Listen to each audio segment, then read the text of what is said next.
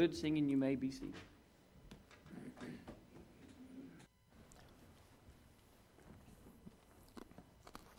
I don't know, maybe Sarah will join me on this, but I enjoyed hearing all of the answers that Zach was giving to the three ladies that sat in his office this morning. I was sitting next door. We may start paying people to go in and ask Zach all the tough questions, but um, I appreciate those ladies going in and finding out or seeking out answers.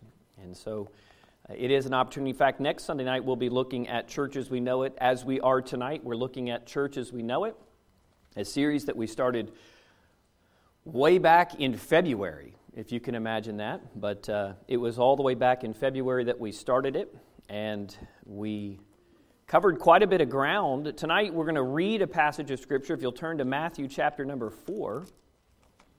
Matthew chapter 4.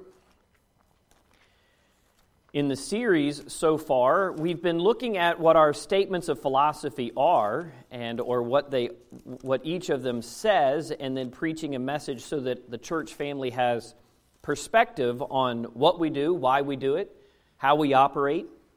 So far we have covered in our church philosophies those that pertain to ministry, leadership, worship, music, preaching, discipleship, fellowship, evangelism, education. This one, the next one, was probably the most odd named, but it is true, and that is propriety. That means how we conduct ourselves uh, how we behave ourselves. If you were in Bluegrass 101 over the last three weeks, out with me in the modular, we use that passage that Paul writes to Timothy that says we ought to know how we should behave ourselves in the house of the living God. We should have a right way to behave. And so we don't have a code of conduct that you must meet that pastor sets but there are some principles. So then we study that propriety. After that, we looked at youth, and tonight we come to Counseling. Counseling. You say, we have a counseling ministry here? yeah, that's probably how most of my time is spent uh, as a pastor, is spending time with folks in counseling. And counseling runs the gamut. Sometimes we think of counseling and we think, well, it's just about an addiction. That's a part of it, but here at our church, that is a nominal part of counseling. A nominal part. It doesn't mean that it's not a part or a component, and it is a necessary thing but we have marriage counseling, financial counseling, relationship counseling. We have all sorts of ways in which we try to engraft the Word of God into the lives of believers and then make a difference. Well, where do we get this idea of, of counseling? Where does it come from? and what are we talking about? Uh, let's read verse 23 of Matthew chapter 4, a very simple verse. I could have picked the passage from Matthew chapter 9, but I figured those that were in Bluegrass 101 or have been in the past don't want to hear me teach another lesson on Matthew chapter 9.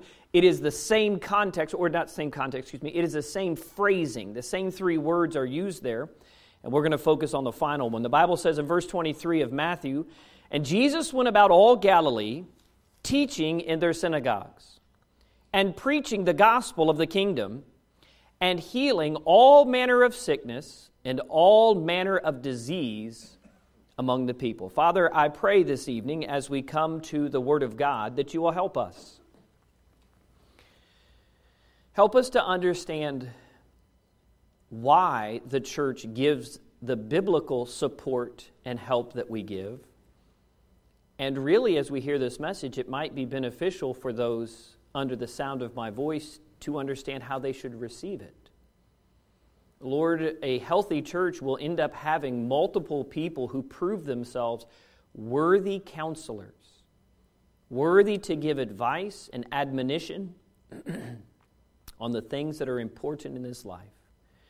Tonight, Father, as we come to the Word of God, as we come to these truths, it is a topical message, and I pray that you would keep us on point as we talk about what we do to help heal the lives of those members in this place and any who might come seeking help in this place.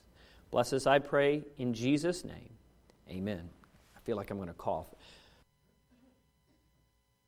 I figured you did not want to hear that. So, Matthew chapter 4, we find Jesus is giving himself in his threefold gospel ministry. In fact, Jesus, as he walked this earth, had a three pronged ministry approach. We read it here in verse 23 that is, teaching, preaching, and healing. The word teaching here is the word didasko. It means to hold discourse with others in order to instruct them. It's effectively what we're doing tonight, and when the teenagers go out and the singles go out, and all of the young people below the teenagers go out, they are going to their classrooms and they're being instructed or taught as pupils from someone who has learned or studied the material.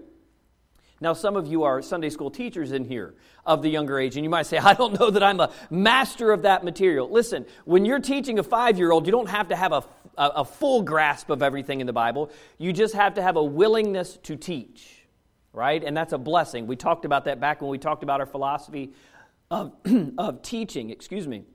But the idea that Jesus came to hold discourse with others so that he might instruct them in what is right and righteous is an important aspect of ministry. The second aspect that we read of there is the word preaching. It is the word kurioso. To, it means to proclaim after the manner of a herald. it's what I'm doing tonight. Now, technically, it is the Sunday evening and it is Sunday school in its nature, but as we understand it, there is a manner of way in which we approach and preach the Bible. It is always with the suggestion of formality, this word curioso. It has gravity and an authority which must be listened to and obeyed. In other words, it's not just casual conversation and teaching. This has a call to it. This has a plea that is built into it. It has the concept of drawing someone in. And so, Jesus, when he went about, we're told, taught and preached. But the third element is one that we don't really understand. It is hard for me, as a Baptist who believes the sign gifts have ended, to say, we have a ministry of healing. It's hard for us to understand that, isn't it? All right, Pastor, you got the gift of healing. You're going to go down to Central Baptist, or I changed your name, Baptist Health, and are you going to heal all the people that are sick there and then go on over to UK and heal everybody there? I mean, if you got the ministry of healing, that's not what this word means. Now, Christ could do that, He's the creator. The sign gifts were upon him because, as God, it was a manifestation that his message was right and true. It was accurate. And so we understand the teaching and the preaching is also accompanied to healing. The word healing we've dealt with in the last couple of weeks, and that is the word therapeuo. It has the idea of therapy. It means to do service with the intention to heal, cure, restore one other to health in fullness.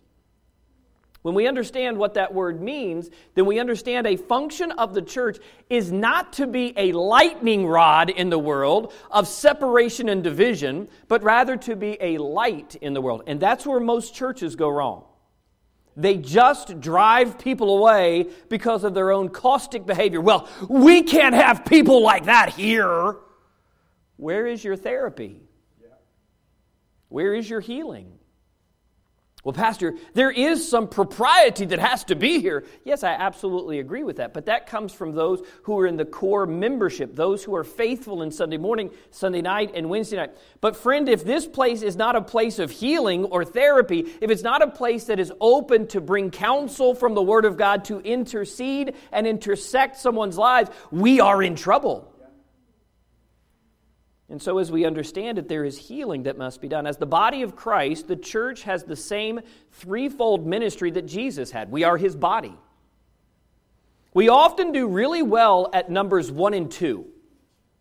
Every good New Testament church. I remember back when we planted bluegrass 14 and a half years ago, there were uh, there was one uh, class, if you want to call it that, on Sunday morning, and it was in the auditorium, which was Billy and Kathy are smiling over there, and Brian and Stacy somewhere are probably smiling. Uh, that was in the bottom of the car dome with radiator pipes over top of us, and there was one additional class. What was it, Brian? It was the nursery.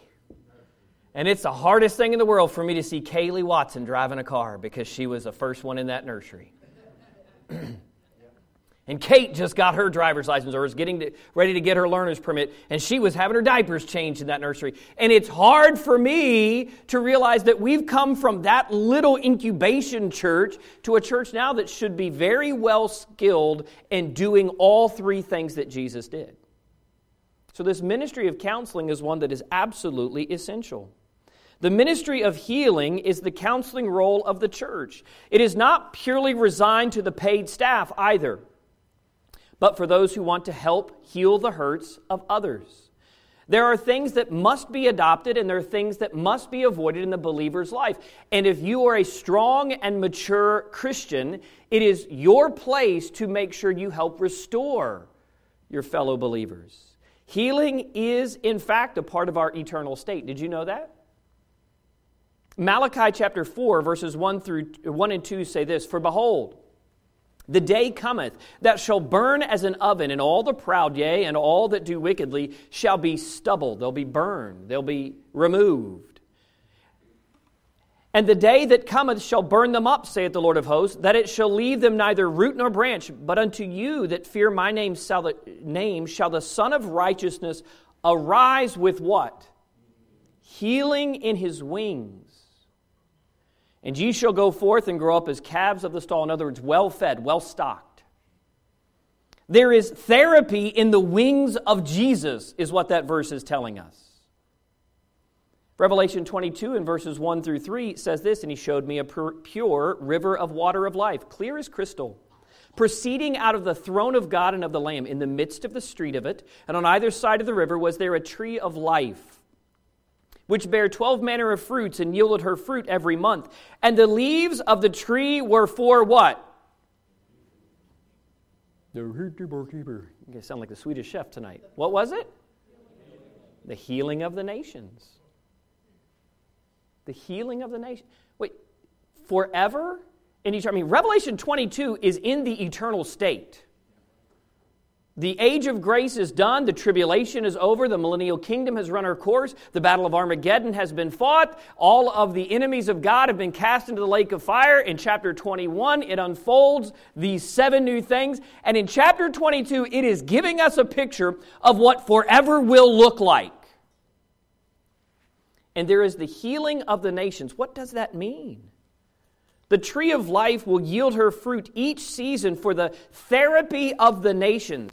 Imagine the therapeutic effect that Christ's everlasting love and the presence of all of God's righteousness and goodness has on the hatred that exists in this present world. I thought about this as I was preparing this message. This is the most recent thing added to this sermon over the last week and a half, two weeks there are going to be people in heaven who fought on the Nazi Germany side but were believers in Jesus Christ, who killed Americans, and Americans who killed Germans. Well, how do you square that? I don't know how many were in Vietnam for those who fought and served our country there, but there might have been some Vietnamese from house churches or village churches who knew Jesus Christ and were conscripted into fighting for the Viet Cong and may have died or killed American GIs who themselves were Christians. And it's not just in the sense of war, but all of the evil of this world. There is not going to be a wiping away of our memories in heaven. We're not going to become robots and say, oh, I don't know what happened before. There is going to be memories, but there they'll be in perfection because we will have the perfect healing of Almighty God in our lives. The perfect therapy will exist there. Those memories will not be lost, but the pain and the bitterness in them will be gone. The healing of the nations will be resolved in the tree of life, the Bible says. I'm reminded of that even today as our country seems inevitably pit, as it was in years gone by against Russia, with the Chinese government and their military.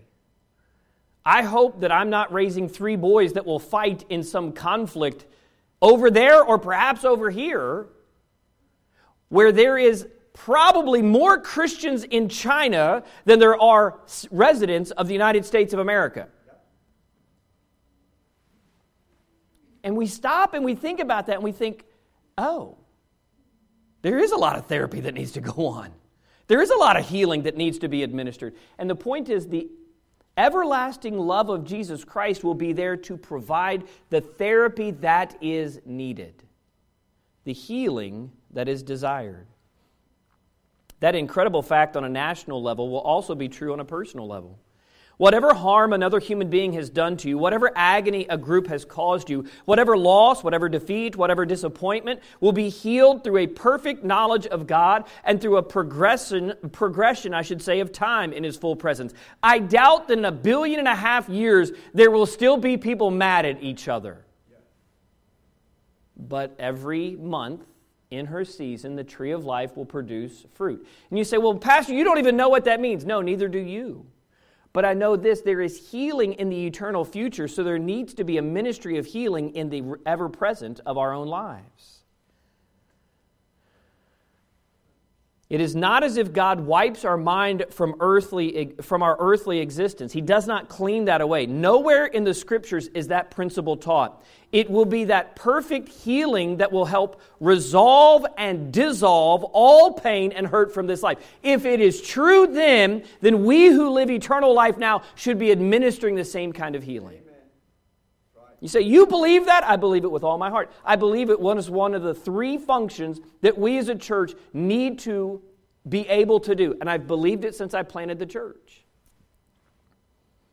With this reality of our future state, we can make some assessments about our present state then. As a church, we engage in what is called nouthetic counseling. Nouthetic counseling consists of lovingly confronting people out of deep concern in order to help them make those changes that God requires in their life. That is the process of nouthetically using the Word of God and applying it to someone's life. Take your Bible and turn over to Acts chapter 20. Acts chapter number 20 and verse 28.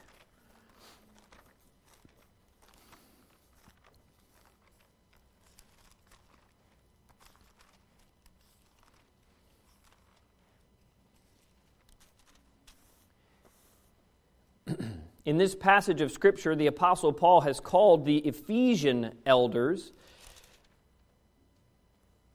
in verse number 17, if you just look back there, if you're in that passage already, it won't be on the overhead. But if you look there, it says, From Miletus he sent to Ephesus and called the elders of the church. And so he had brought those Ephesian elders. Some believe that in that group might have been Timothy, might have been Titus, it might have been Apollos at that time. He was traveling around and uh, helping to build up other churches when the Apostle Paul had already been there or had left. Uh, there was a great uh, group of men who were leading different churches in that uh, part of the world or in that time especially. Whomever it was that was called, whomever was rallied to his place, we find that Paul begins to talk to them and give them instruction on how they as a church should be operating, how they should be engaged. He says this in verse number 28. We'll read down to verse 32. He says, Take heed or pay attention, watch out. Therefore, unto, the, unto yourselves and to all the flock over which the Holy Ghost hath made you overseers. He's speaking to pastors here. He's speaking to church leaders here. To feed the church of God, which he hath purchased with his own blood. For I know this, that after my departing shall grievous wolves enter in among you, not sparing the flock. Also, of your own selves, of your own preachers, shall men arise speaking perverse things. Why? To draw away disciples after them. Verse 31 Therefore, watch and remember that, the spa- that by the space of three years I cease not to warn. If you have a pen, underline that word warn. It is the word admonish. It is, a, it is instead of a, a, discouraging word, it is an encouraging word of, here's what's right. I want you desperately to do what is right. It is the idea of nouthetic counseling. God says this, you're doing that, this is what is right. He said, I did not stop warning you, everyone, night and day with tears. Verse 32 And now, brethren, I commend you to God and to the word of his grace, which is able to build you up and to give you an inheritance among all them which are sanctified. There is much in this particular passage to guide a church in multiple different ministries. For tonight, we focus there on verse 31 and the fact that Paul admonished the Ephesian elders and church members by warning them. That was his admonition, that was his caution to them. To admonish is to confront as a friend, not as a foe. How do most people confront those in the church that they don't agree with or think are doing something wrong? Let me tell you something. You, buddy, are sinning. Well, good luck. You're not in the pathway to healing at that point. You're on the fast track to hurting. And so we understand what Paul says is look, it cost me a lot of energy to spend night and day in tears over three years with them, warning them, admonishing them, and confronting them as a friend. Tells me that Paul had a serious mind about the idea of counseling others or bringing them into proper alignment with God. To admonish is to comfort as a friend, and it was the normal method of counseling before the advent of the modern secular psychological movement. Now, you just run down to a therapist and he throws some medicine at you. But the Bible says we have the answers that have every the answers that pertain to life and godliness. That means all of life and godliness. Peter tells us in his epistle. The father, if you want to call him that, of nouthetic counseling, or the one that codified it and brought it into understanding, is Jay Adams. He had a book called Competent to Counsel, and he also has a book called The Christian Counselor's Manual. Both of them are on my shelves. Both of them are about every three or four years. I reread them and I see if there's any updates to them. I have them in digital format, I have them in print format, I have many of the worksheets because my job as a pastor is to make sure I'm as skilled and up to date as I possibly can be. And you might say, Well, Pastor, you can solve all my problems. Can I tell you a secret tonight about counseling? Only you can solve all your problems. My job is to point you to the answer in the Word of God so that you can see what your problem is and what the corrective course is. But I can't make you better. That's going to be a lesson that we learn tonight very clearly. His school, they used to have just nouthetic counseling. It is now called, this is hard for me, I had to actually write it down in my notes tonight. The ACBC certification. You don't have to have one of those to be a good counselor if you ever have to go outside the church to get counseling, or if you move away from here, or God leads you away from here, and you're looking for somebody to help your family, if you haven't found a good local church, then by all means go find somebody that has an ACBC certification. You say, Are they Baptistic? No, but they're going to use the Bible to use you, or to help you. Not use you. I hope you don't find somebody like that. You can tell it's been a long Sunday of preaching. There are three basic ideas in this concept of nouthetic counseling, and that is this confrontation, concern, and change. And you say, Is this the preaching? I'm still in the introduction. Hang with me. When we get to the actual message, it will be quick. The three basic ideas are confrontation, concern, and change. Confrontation in the nouthetic approach to counseling uses the Bible, not human ideas, to speak to people about their problems. The counselor holds up the Bible as a mirror to show the counselee their sin issue that he or she may not even be aware of at that time. Do you have a Bible basis for that, Pastor? Yes. James chapter 1, verses 22 through 25 says, But be ye doers of the word and not hearers only, deceiving your own selves. For if any be a hearer of the word and not a doer, he is like unto a man beholding his face in a natural glass. For he beholdeth himself and goeth his, uh, goeth his way, and straightway forgetteth what manner of man he was. But whoso looketh into the perfect law of liberty, that is this book, and continueth therein, he or she, being not a forgetful hearer, but a doer of the work, this man shall be blessed in his deed. In other words, my job is to make you confront your sin. By the way, any good counselor for a pastor, and there are a lot of pastors that need good counsel. I often will seek counsel on things, and we'll talk about why I would do that later. Pastor, are you in deep sin? You don't need to be in deep sin to get some help. That is the error that most Christians look at. Well, I'm okay. Well, are you? I think one of the first things that tells me you're not okay is if you walk around always saying you're okay. The second is concern. Nouthetic counseling comes from a place of genuine concern and seeks the welfare of the counselee. The counselor strives for an emotional connection with the counselee and not a detached clinical relationship. Put your glasses on, take your pen and paper out, sit cross legged in your chair and say, Tell me all your problems as they lay on the couch. That's clinical psychology. And you can form all kinds of isms in a person in that detached mode. But if you actually invest in people, that's why a church that's actually healthy in the realm of healing or therapy cannot just have one pastor or even just the pastors doing that work. There's going to need to be a growth in maturity and a use of, of spiritual gifts for people to grow into that opportunity. My favorite church that does this is Valley Forge Baptist Temple in Valley Forge, Pennsylvania, King of Prussia area. area. Uh, Scott Wendell, he left the church that I grew up in and then also left to go plant a church about two and a half decades before me but I've always watched him from afar growing up in my church, watching him as a church planter. They have a complete Nouthetic counseling center. There are people that have been hired out of the church to become on staff. They probably see two to 300 people a month to benefit their community. Oh, wouldn't that be great if we did it at the church? Yeah, right now it'd run me right into the grave. I can't keep up with that. Well, I'll sign up, Pastor. Well, let's make sure we get all the basics right. I, don't, I can't just send somebody off to fly an F 16 that doesn't even know how to drive a car. In other words, we have to make sure it's right. And that's why part of this church as we know it is a series that we're preaching throughout this year.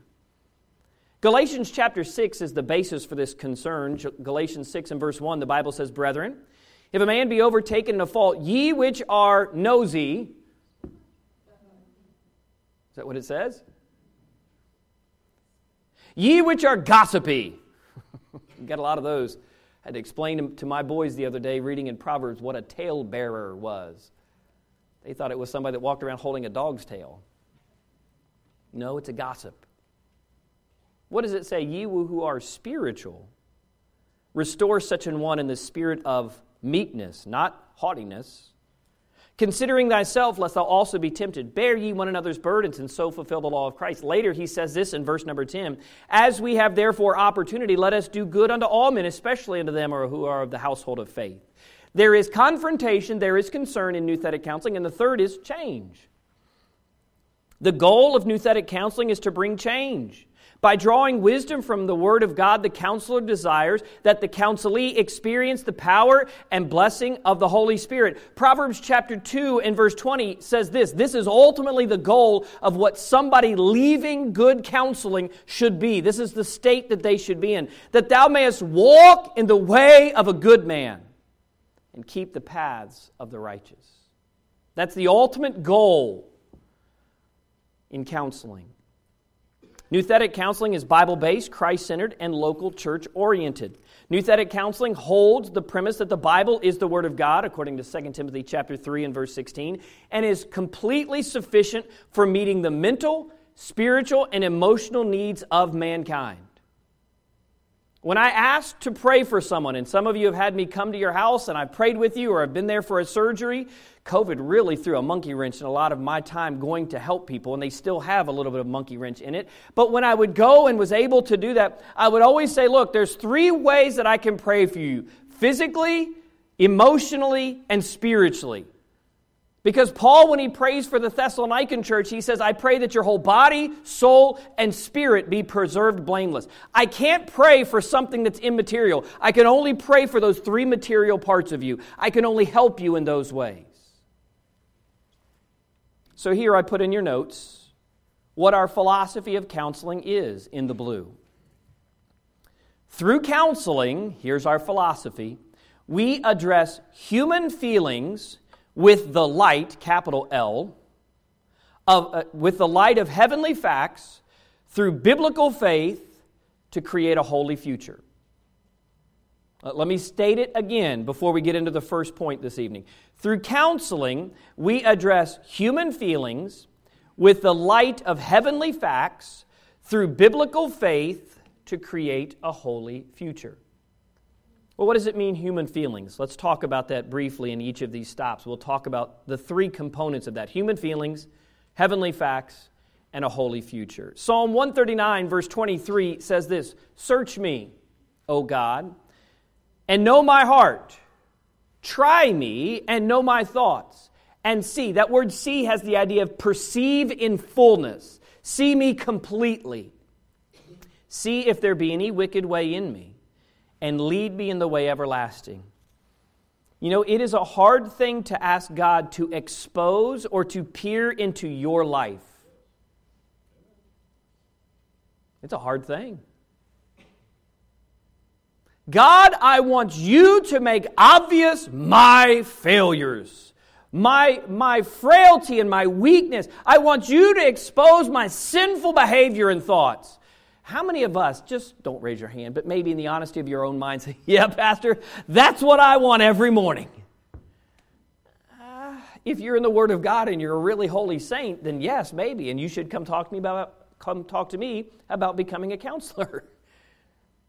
But truthfully, most of us in our human emotions and our feelings, we want to keep those that are wicked. We want to keep those that are sinful. We don't want to deal with them often. Many times, what we do is we just bury them. Rather than actually resolve them in a spiritual way, we just bury them and move past them.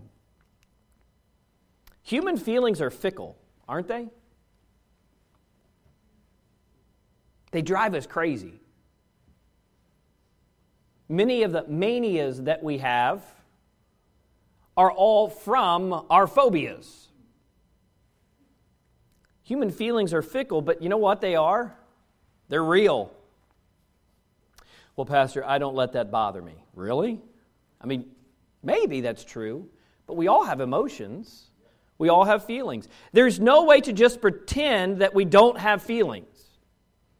When we're confronted with truth, we naturally react negatively. Our flesh hates being throttled. Our flesh hates being told no. It hates being contained or constrained. But God in the Bible will never force you to rein in your feelings, but it will show you how you can. That's the beauty of what the Word of God is.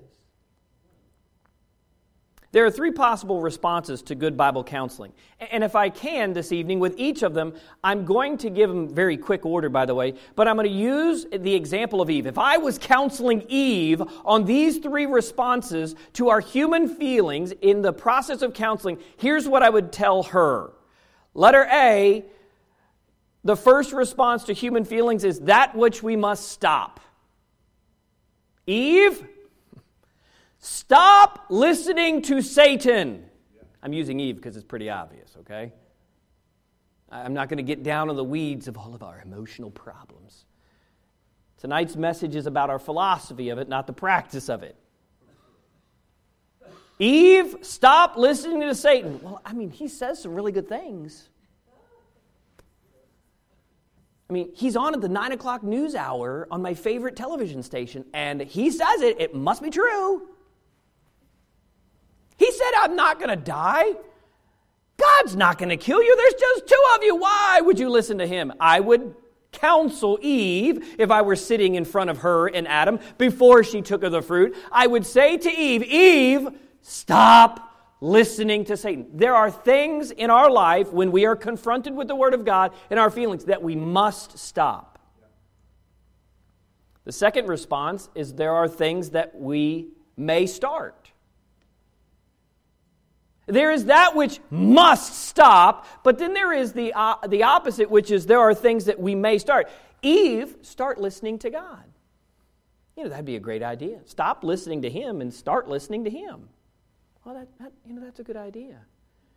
The Bible says, To him that knoweth to do good and doeth it not, to him it is sin. There are some things that we have to start. There's some things that we have to actually begin to engage in in our life. The third thing that I would put in your notes there is not just that which we must stop and that which we must start, but there is that which we might strengthen in our life. You say, well, what are you going to tell Eve on this? Here's what I would have told Eve if I was sitting with Eve as her counselor before she took of that fruit. I would have said, Eve, strengthen your relationship with Adam and trust what God has revealed to him about eating the fruit. That is the great sin in the garden or the great problem in the garden, right? God gave the command to Adam before he created Eve. It was Adam's responsibility to convey God's word to his wife, to his helpmeet, and we find that she failed in it. But by the way, who is sin assigned to? Not Eve. It's assigned to Adam because Adam ultimately is responsible for that failure. But my counsel to Eve would have been hey, you know what? you might want to go home and strengthen your relationship with Adam. This is not going to go well if you listen to this other guy named Satan. Right? This Lucifer here, it, eh, probably don't want to listen to him. The serpent, he's going to beguile you. Not a good idea. And you say, Do you talk like that in counseling? I talk a lot different in counseling than I do in the pulpit.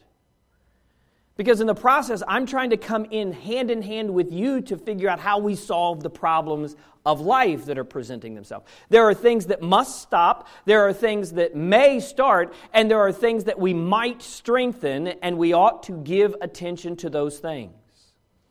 Feelings must be restrained. But through what? The answer is number two, heavenly facts. Now, if I wasn't looking for pastorally sing songy, rhymey things, I would say the Bible. You're welcome to write that to the side. The Bible. The B I B L E. Yes, that's the book for me. The heavenly facts are important. How do I contain and restrain my feelings? Because every, the Bible says in the book of Proverbs, one of my favorite verses every man is first in his own cause. Do you know what that means? Your opinion's always right to you. That's what it means. Well, I'm not that bad at that. Well, I would hope you would say that about yourself. If you walk around like Eeyore all the time, oh, I'm just terrible. This is the worst life ever. I didn't read Joel's book. Some of you will get that joke in a few minutes. Let it sink in. Okay? How do you contain those feelings? How do you correct maybe even those feelings? And the answer is only through the Word of God. Hebrews chapter 4, verse 12, the Bible says, For the Word of God is quick and powerful and sharper than any two edged sword, piercing even to the dividing asunder of soul and spirit, and of the joints and marrow, and is a discerner of the thoughts and intents of the heart. But notice the very next verse. After it tells us what the Bible does, after it tells us exactly how it penetrates, exactly how it divides how we think and how we feel. When it says our soul and our spirit is divided, that was not an Old Testament principle. The Old Testament, there was only one word for the soul and spirit of man in the Hebrew language. But in the Koine Greek, there are two differentiations between the soul and the spirit. And what the Bible Bible does is it cuts between what we think and what we feel.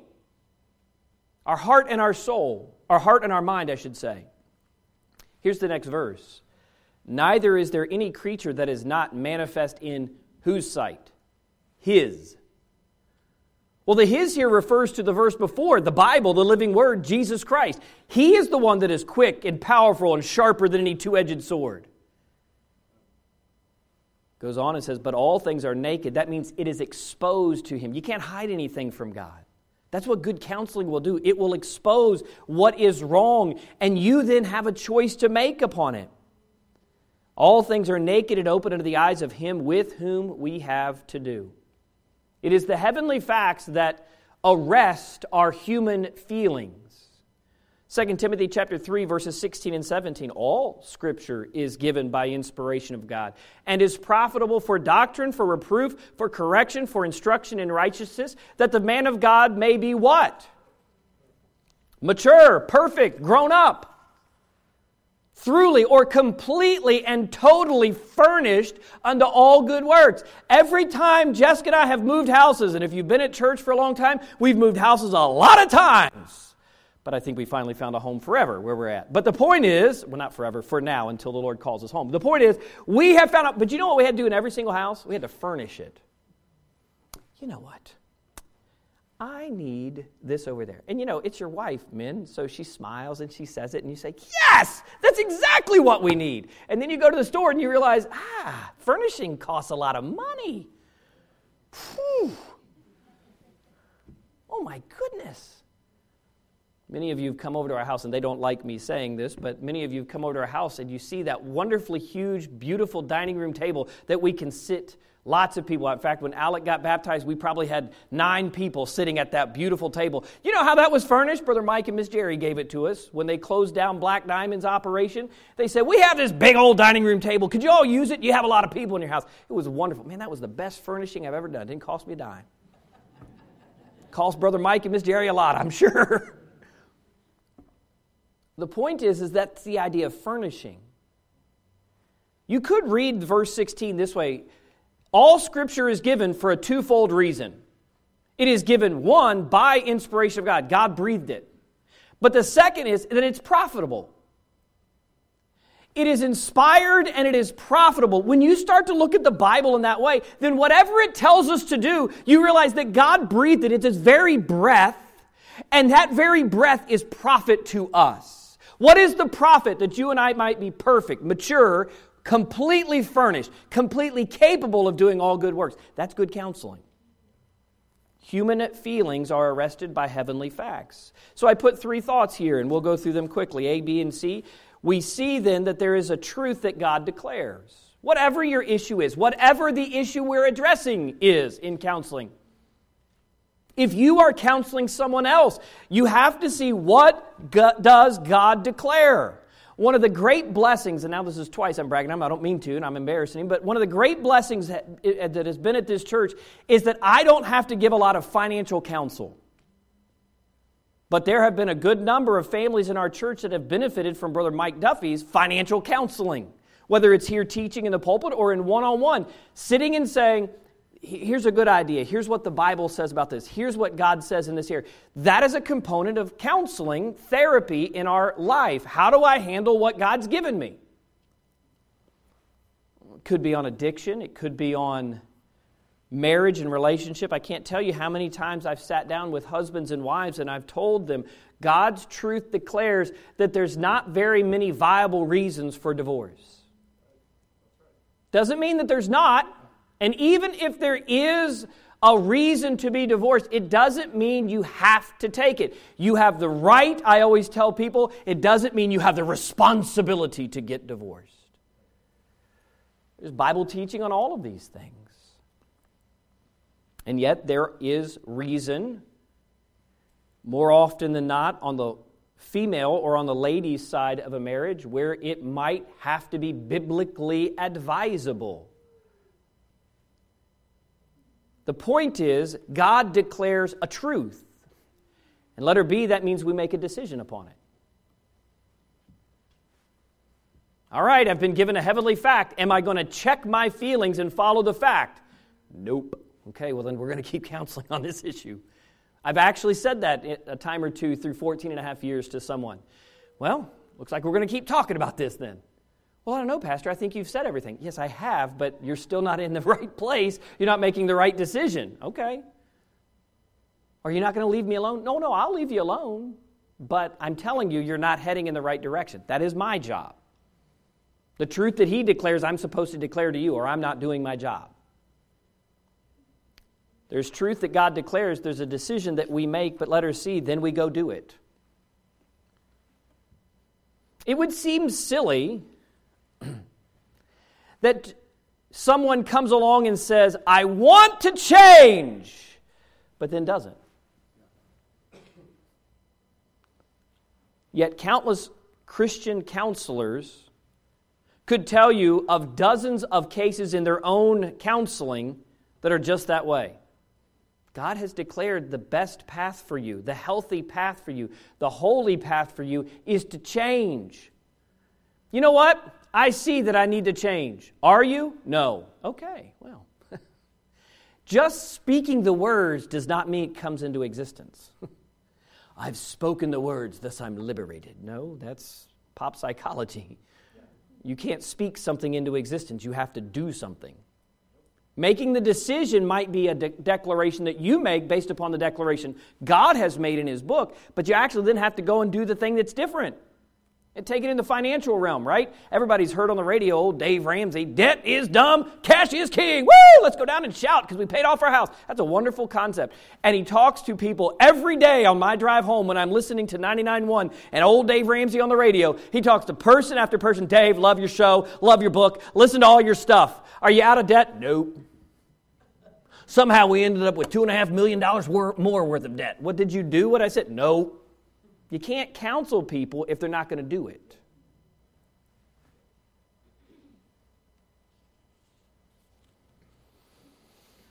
The doing of revealed truth is the key to overcoming our human emotions. Facts lead our feelings rather than feelings leading our life.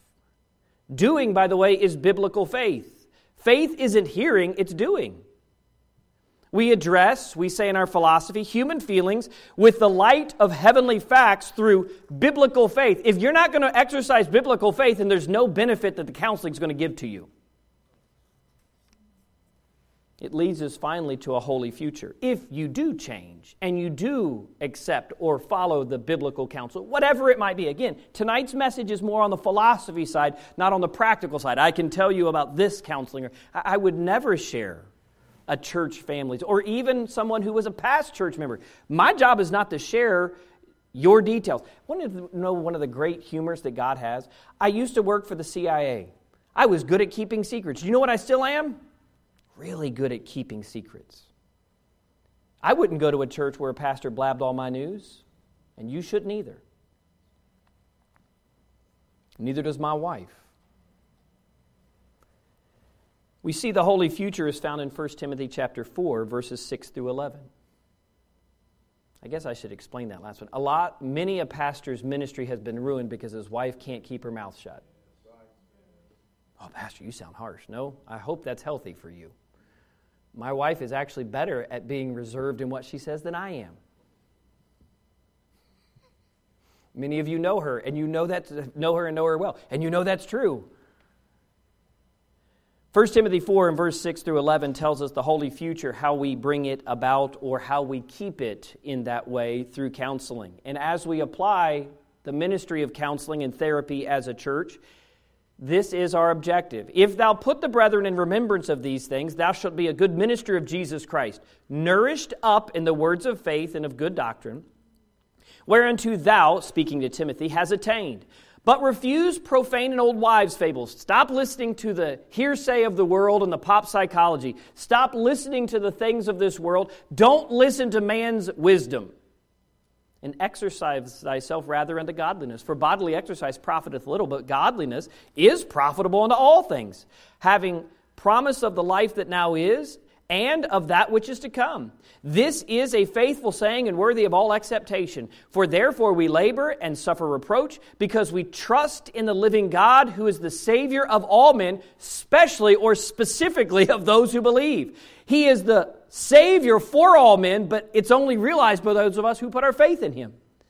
These things command and teach. There's three thoughts in your notes, and we'll fill them in quickly. First, to have a holy future, there, you have to be biblically encouraged as you've come from where you are, overcoming the human feelings by accepting and living in the heavenly facts, exercising that biblical faith, you can have a holy future. How? By biblically encouraging yourself day by day by day. Here's what he says there in verse number six nourished up in the words of faith and of good doctrine. Well, you know, my friend said this, and this is what I think is true. If your friend is saying, even if it's a church friend, if they're saying something that's contrary to this book, don't listen to them. Graciously smile and say thank you. The Bible and good counsel has said I should do this, X, Y, or Z, and do that. If you are a counselor, encourage yourself biblically. Can I tell you something? Some of you are going to laugh at this. The, the reason I have lost my hair since pastoring this church is not because of counseling, it's because of age. But if there was a secondary reason as to why I might lose my hair, it's because as I give counsel, it's just heard. It's like the old commercial from Leave It to Beaver. They had it like on TV Land like 10 years ago. And it was Ward Cleaver speaking, and the words came out of his mouth. They came in Beav's one ear, rattled around his brain, and went out the other ear. And that's what I feel like a lot of times spiritual, godly pastoral counsel is. Oh, that's a really good idea, Pastor. I agree with you 100%. Out the door. What did he say? I don't think I'm going to do that. That'd be awful hard. Be biblically encouraged, nourished up in the words of faith and of good doctrine.